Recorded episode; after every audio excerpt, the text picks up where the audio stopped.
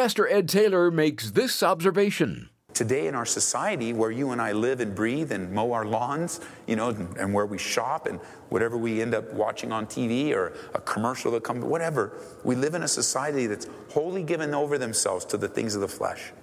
People live to satisfy the very things that are destroying them. Have you noticed? And marriages are destroyed and Christians are backslidden and children are ruined and lives are ending. Why? Because the world sees something that's bad and he calls it good. And sees something that's good and says, no, that's bad. Because we're living in days very similar to the book of Judges where everyone, at the end of book of Judges, you'll see everyone was doing that which was right in their own eyes. This is amazing grace. This is unfailing love. That you would take my place.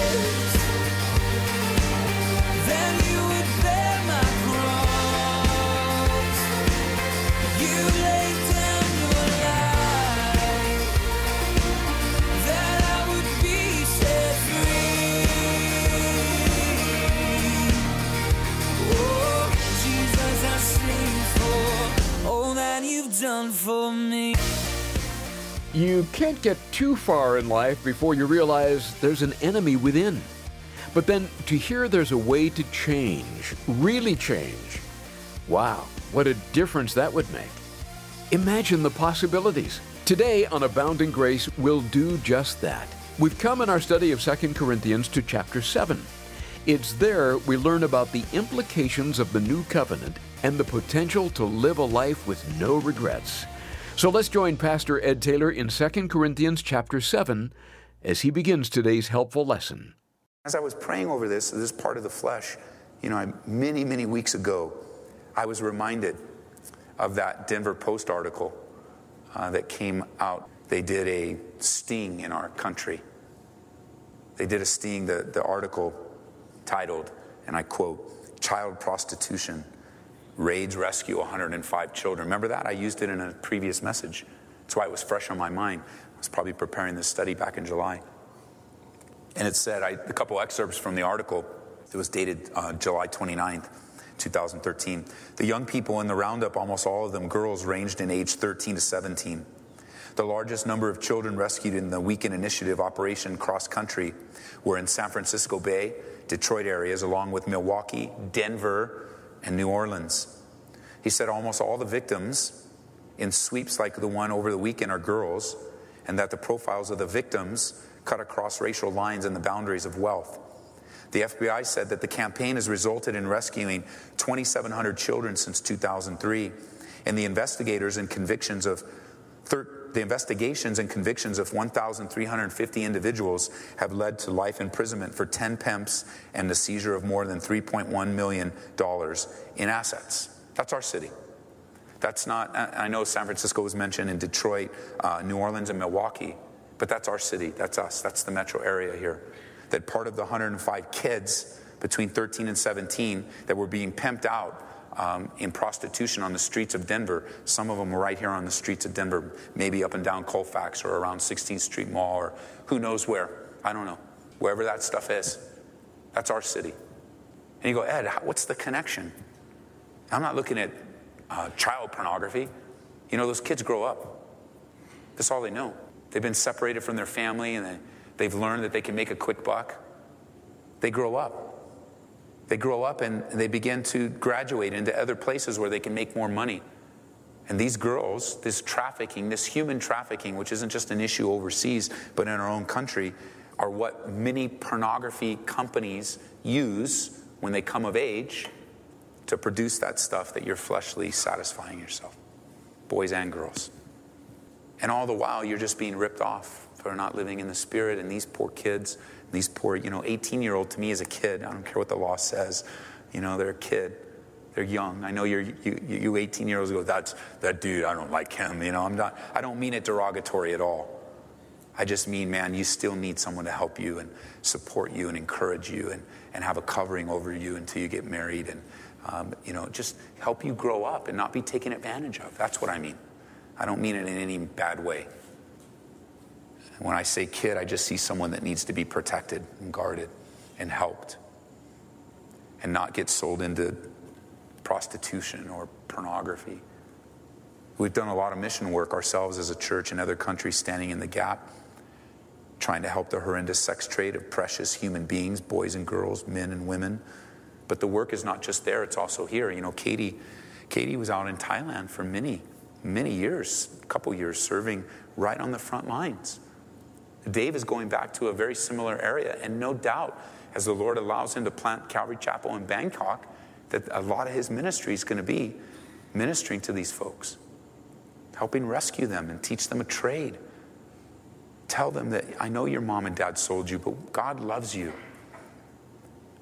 I can't even imagine what it would feel like to be sold by your parents. But there's always someone to take advantage of that. If you're not into pornography, then whatever fleshly thing you're feeding, stop it. I beg you. Because with every fleshly thing, with a little bit of research, we could find just as much damage. It would just take a little bit of research, a little bit of Googling, and we could see, well, you know, it started here, but look at the end result. Look at how it all ties together. Look how the world works and how they take advantage of people. Even as you're sitting in front of your screen or looking at your little smartphone, you're being taken advantage of. You're being ripped off from the fullness of what you could have in relationship with your Father. You live under severe condemnation. You suppress the conviction of the Holy Spirit. You live literally in unconfessed, unrepentant sin that just eats you up inside. And God has so much more for us. You know, it's unfortunate because today in our society where you and I live and breathe and mow our lawns, you know, and where we shop and whatever we end up watching on TV or a commercial that comes, whatever, we live in a society that's wholly given over themselves to the things of the flesh. People live to satisfy the very things that are destroying them. Have you noticed? And marriages are destroyed and Christians are backslidden and children are ruined and lives are ending. Why?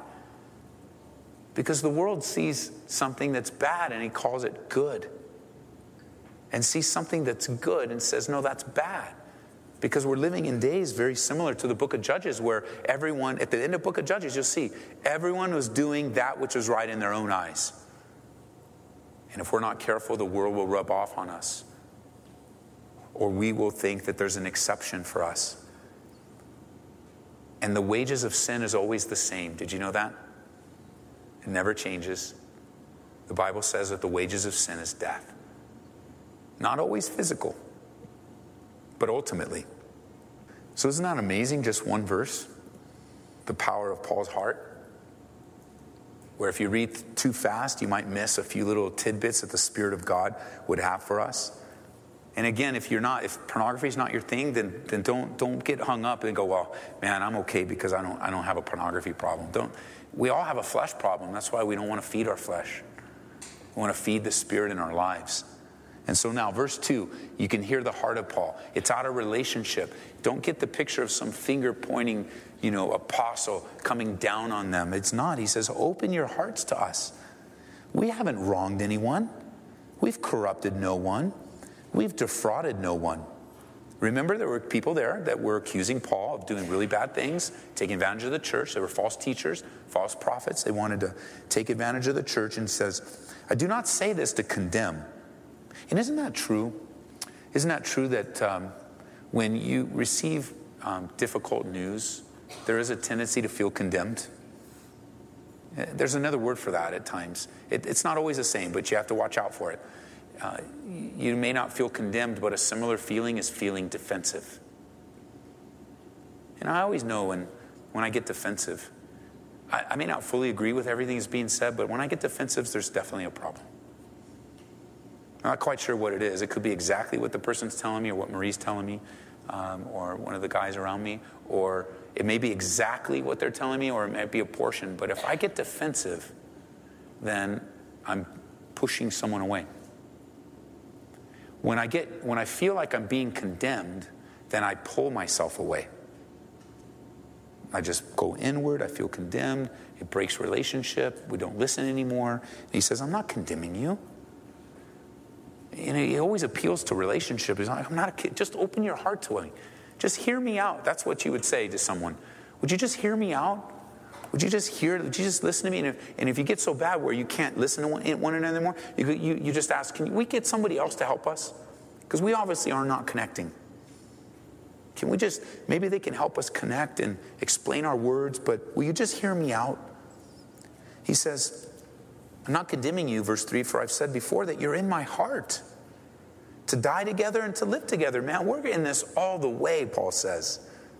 Great is my boldness of speech toward you, and great is my boasting on my behalf. And I am filled with comfort, and I'm exceedingly joyful in all our tribulations. See, he recognized we're going through this together. And he's bold. And, you can be bold with people that you're close to. You can stand strong. You go, man, God's put you in your life. You have a friendship. You can be bold. And he says, I know, I used bold speech, but I love you.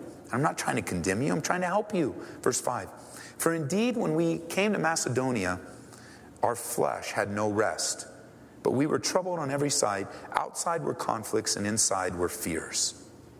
Notice how Paul is saying in his humanity, he's dealing with fears and conflicts, and he associates it with his flesh. Because the Lord would have us to be confident and not fearful in the Spirit. So he says, nevertheless, verse 6, God who comforts the downcast comforted us by the coming of Titus, not only by his coming, but also by the consolation with which he was comforted in you when he told us of your earnest desire, your mourning, your zeal for me, so that I rejoiced even more. Now, when Paul wrote the first letter, we know as 1 Corinthians, when he wrote that letter, it was through that very difficult time where it was hard for him because it was a corrective. There were a lot of problems in the church since Paul left, and he wrote a strong corrective letter. And in that letter, it was really a rebuke. There were a lot of things going on. There was a huge one, like the leadership of the church was approving that sexual sinful relationship where a son was having sexual relations with his dad's new wife. It was just bizarre, and the church wasn't bringing any kind of church discipline or anything. They were just approving of it, and the end result, because of his lack of repentance, is he was under church discipline, and he had to go outside of the church until he repented. And I'm sure, having had to deliver difficult news myself, and not always successful at it, that he had second thoughts. It's like, oh, did I write too much? Was it too hard? We'll see him go back and forth of that as you read the rest of the letter. Was I representing Jesus properly? Did I cause pain, concern? And he had fears, it says, and conflicts. We just had no rest. Not only no rest of all the spiritual warfare, but things were on his mind. Do you guys ever walk around with things on your mind? Just carrying around, nobody knows. We don't know what's on your mind. Like right now, what's on your mind? You didn't have dinner after work, and so there's a Chipotle burrito on your mind spinning. I can see those; they're above you. But just on your mind, you carry. Especially you guys that are thinkers. I'm a thinker, and so my mind never shuts off. It doesn't even shut off. I dream thinking. It never shuts off. It's just how God made me. So He has to literally give me a peace that passes understanding. And I literally have to accept it and ask him to shut my mind down and just rest in him. I watch, and one of the men that I admire and I've studied the most in the scriptures besides Jesus is Paul. And I just see a lot of characteristics in Paul that I share with him. And so I can see he's conflicts and fears, but God comforts the downcast. He was also discouraged in verse 6. And the way that he was encouraged and the way that he was comforted was by this brother Titus. Titus was the deliverer of the letter to the Corinthians. And when Titus returned to Paul after much time, he comforted Paul. So it was hard, and they did take it hard. But Titus found stuff to encourage Paul with. And I love to be encouraged. I'm surrounded by such difficulty all the time, and it's just so much stuff that I love to be encouraged. It's just great. I love this. This is exactly what anyone that's discouraged likes. They want to be encouraged, and it came from Titus. And so I don't want you to miss Titus, because we often refer to Titus and Timothy kind of like the same way. You know, Paul had a Timothy and Paul had a Titus. And we'll often refer to that as Paul was raising up men in the ministry. He was discipling them. Just like Jesus had his 12, Paul had men around him as well. And the two that are most popular are Titus and Timothy because they both, Paul wrote letters to them. 1 Timothy, 2 Timothy, and Titus. They were close to him. They served alongside of him. They weren't close like they were always hung out with him because they were all over the place, spread out. Titus wasn't with them for many months because he delivered. So it's not like that, but they were co-laborers in the Lord. They enjoyed serving. So Titus was a learner. He was a disciple of Paul. And I want you to know that God uses anyone to bring you encouragement. Titus. God uses anyone to bring encouragement to us. I think sometimes we have this sense that only, who we would think is important people can encourage us. I mean, I think if I don't have any relationship whatsoever with Chuck Swindoll, but it would be really cool to get a call from him. Hey, Ed, I heard you're downcast and just want to give you a word today. And I'm like, dude, you've been giving me a word for 20 years. How'd you get my phone number, man? Thank you. I've been listening to you all the time. You know, or Charles Stanley or someone that we look up to. And I think it would be. I don't want to minimize that. It is great to receive a call or a note from someone that you admire, that you look up to. But what if it's Titus that God has for you to bring? He's going to bring encouragement. Is Titus not good enough? Does it have to be Chuck Swindoll? Is that the only one that can encourage you? I mean, because it's such a difficult time that really only Chuck Swindoll can deliver a word. Or do you have in your mind someone that maybe isn't known? I'm mentioning some Bible teachers on the radio, of course, personal people that have blessed me in my teaching and discipleship. But maybe it's a person. Maybe you've isolated. I'm only going to be encouraged if this person calls me or if this person. And God is saying to us that he'll use people like Titus to encourage you. No, Titus is no heavyweight. He's no Paul, but he's a man of God. And where did we ever get this idea that some people in the kingdom of God are heavyweights and some are not?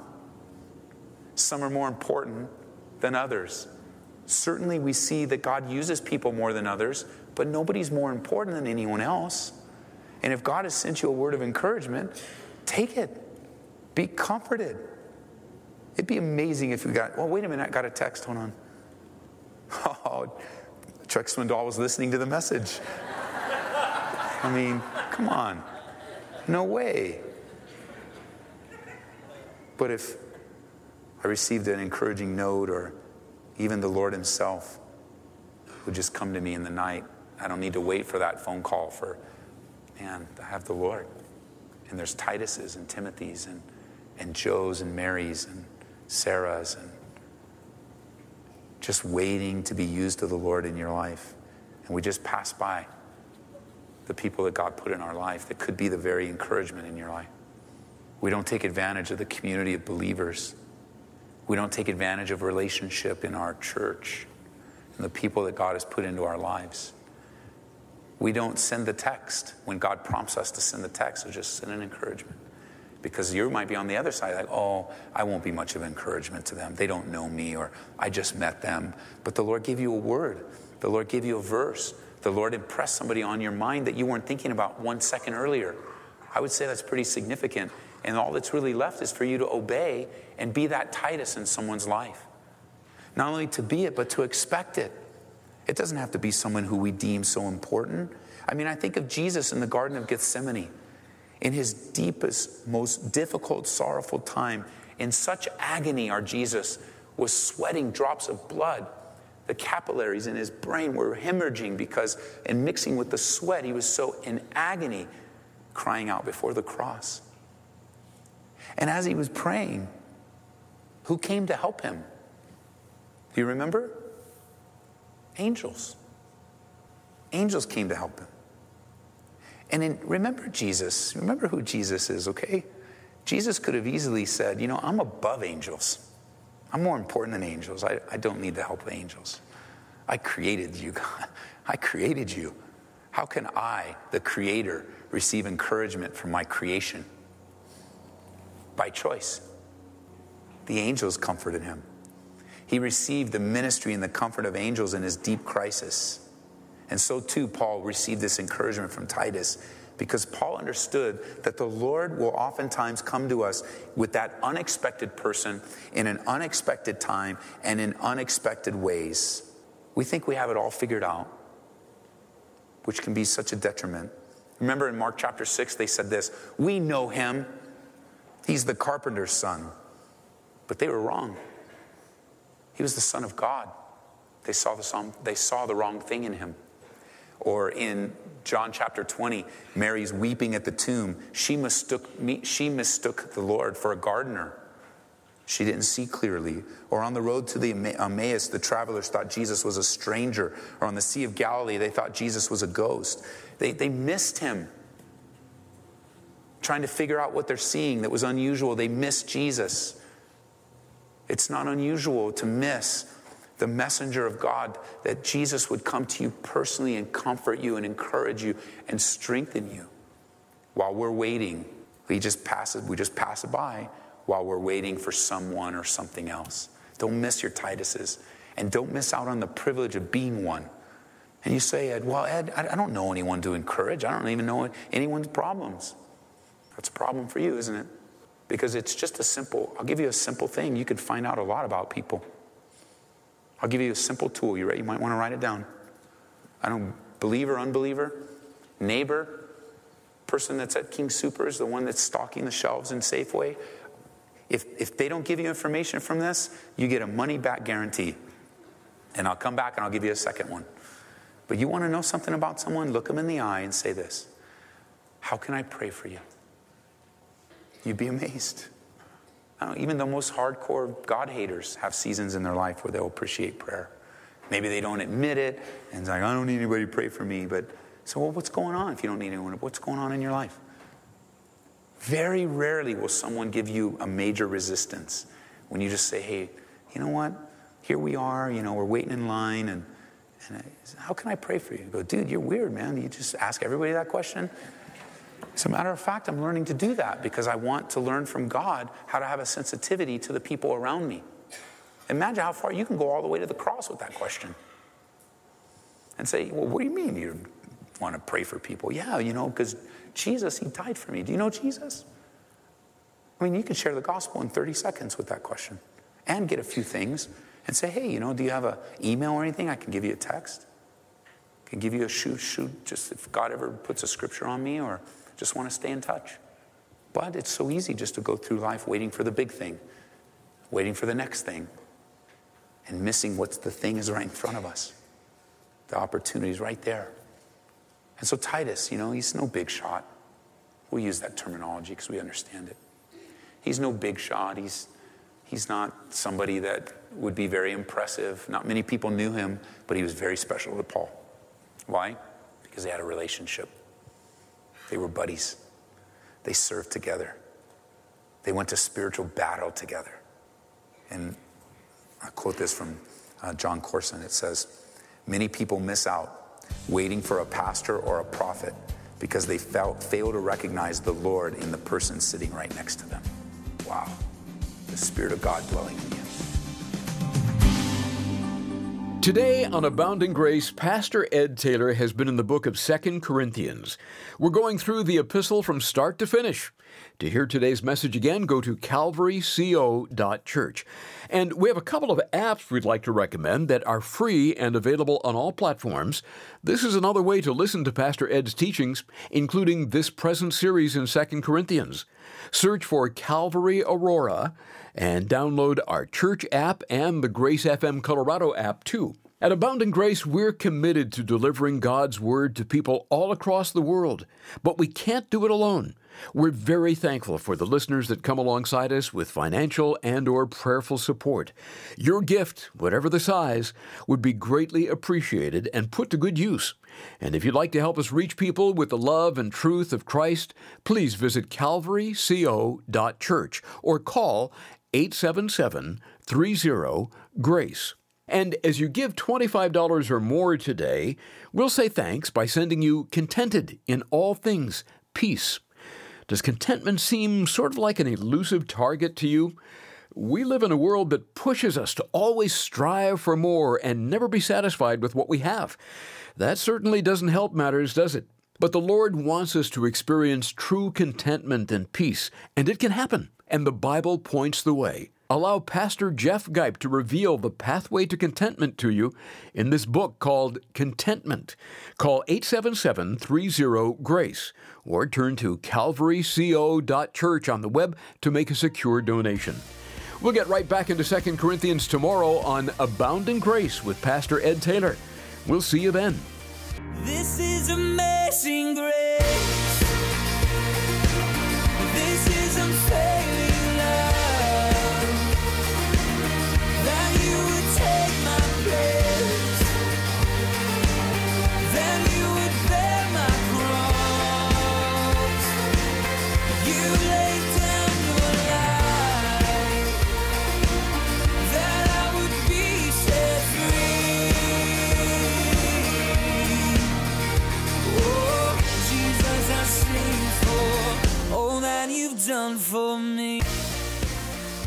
Abounding Grace is brought to you by Calvary Church Colorado here in Aurora.